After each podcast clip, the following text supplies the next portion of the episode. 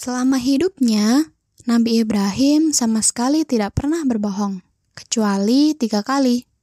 Kita sama-sama tahu jika salah satu ciri kerasulan adalah sidik yang berarti jujur. Lantas, kenapa ya Nabi Ibrahim berbohong di saat itu?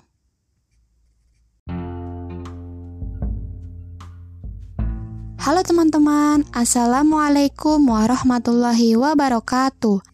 Kembali lagi dengan cerita sejarah Islam.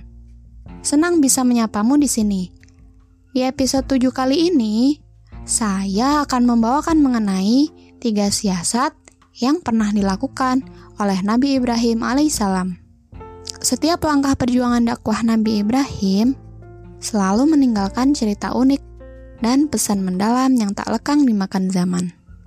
Diriwayatkan oleh Abu Hurairah, Rasulullah Shallallahu Alaihi Wasallam pernah bersabda, "Sesungguhnya Nabi Ibrahim tidak pernah berbohong kecuali tiga kali. Semua kebohongannya dilakukannya semata-mata karena membela eksistensi zat Allah. Yuk kita ulik siasat-siasat yang pernah dilakukan Nabi Ibrahim kala itu. Pertama, adalah siasat Nabi Ibrahim saat hendak menghancurkan berhala kaumnya. Kisahnya telah diceritakan pada episode keempat yang berjudul Si Peniup Kobaran Api yang Membakar Nabi Ibrahim. Jangan lupa disimak ya, agar kamu lebih paham mengenai cerita lengkapnya. Diceritakan kala itu Nabi Ibrahim alaihissalam diajak untuk ikut serta merayakan hari besar kaumnya. Nabi Ibrahim yang tak ingin ikut serta lantas mengaku sedang sakit. Pengakuan itu pun diabadikan dalam Quran surat As-Sofat ayat 89. Menurut Al-Kustulani yang dimaksud aku sakit dalam pernyataan Nabi Ibrahim alaihissalam tersebut bukan sakit secara fisik, melainkan sakit batin dan jiwa karena melihat kaumnya yang terus-menerus berada dalam kekufuran dan kesyirikan. Ulama lain menegaskan, kendati memang berbeda dengan situasi yang sebenarnya, namun sebagai sebuah siasat, pernyataan itu tetap dibenarkan, bahkan diperlukan untuk menolak fitnah yang besar. Bagaimana tak menjadi fitnah jika keluar bersama mereka bukan mustahil Nabi Ibrahim dianggap mendukung aktivitas penyembahan berhala. Karena dalam perayaan hari besarnya, banyak ritual penyembahan yang mereka lakukan kepada selain Allah. Selain itu, sebelumnya pula Nabi Ibrahim memang sudah memiliki rencana untuk menghancurkan berhala. Nah, kepergian seluruh penduduk untuk sementara waktu itu merupakan saat yang tepat dan cocok untuk menjalankan rencananya tersebut.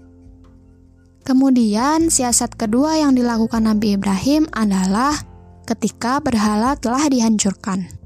Kisah lengkapnya juga termuat di episode 4 yang berjudul Si Peniup Kobaran Api yang Membakar Nabi Ibrahim.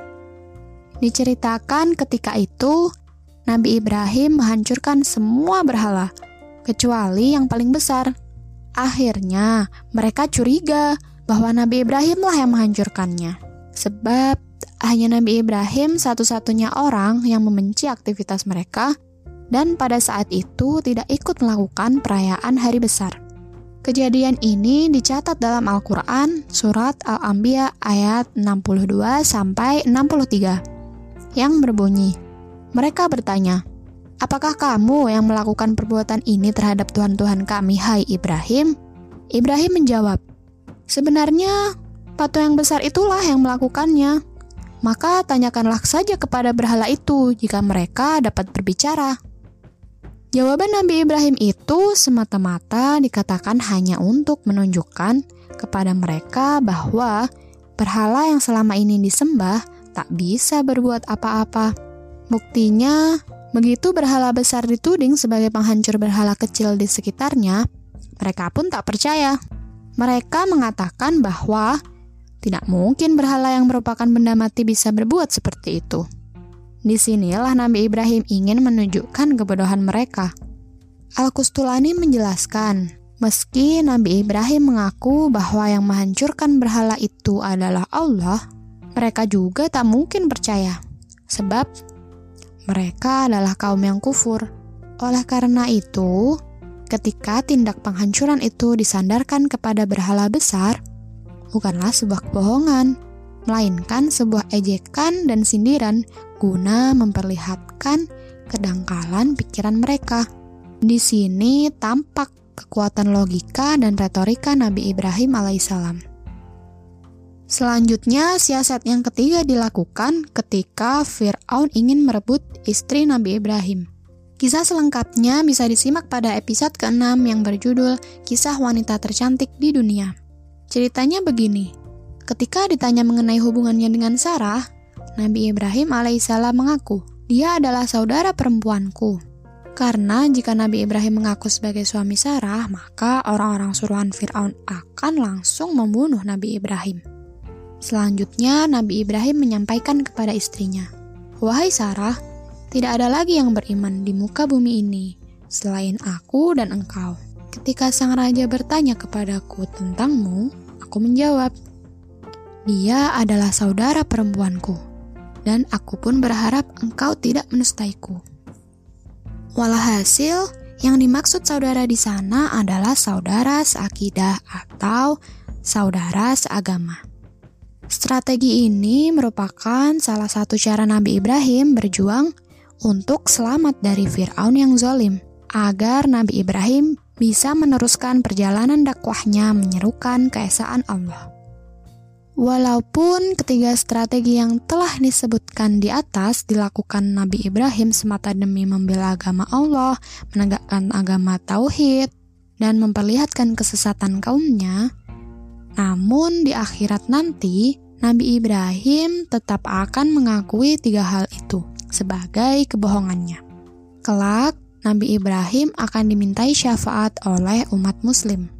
Rasulullah pernah bersabda, kemudian mereka pun mendatangi Ibrahim dan berkata, Wahai Nabi Allah dan kekasihnya, mintakanlah syafaat kepada Tuhanmu untuk kami. Tahukah engkau apa yang kami alami saat ini? Tanya mereka di hari kiamat. Ibrahim menjawab, Tuhanku sangat marah hari ini. Dia tidak pernah marah seperti itu sebelum dan sesudahnya. Aku pernah berdusta tiga kali. Aku sibuk mengurusi diriku sendiri. Pergilah kepada selainku. Pergilah kepada Musa. Pengakuan Nabi Ibrahim itu merupakan bentuk kerendahan hati Nabi Ibrahim. Walaupun seumur hidup Nabi Ibrahim hanya berbohong tiga kali untuk membela agama Allah, namun ia tetap mengingatnya hingga di hari kiamat. Nah, seperti itu teman-teman kisahnya. Semoga kita bisa mengambil hikmah dari kisah ini. Sampai jumpa di episode cerita sejarah Islam berikutnya. Wassalamualaikum warahmatullahi wabarakatuh.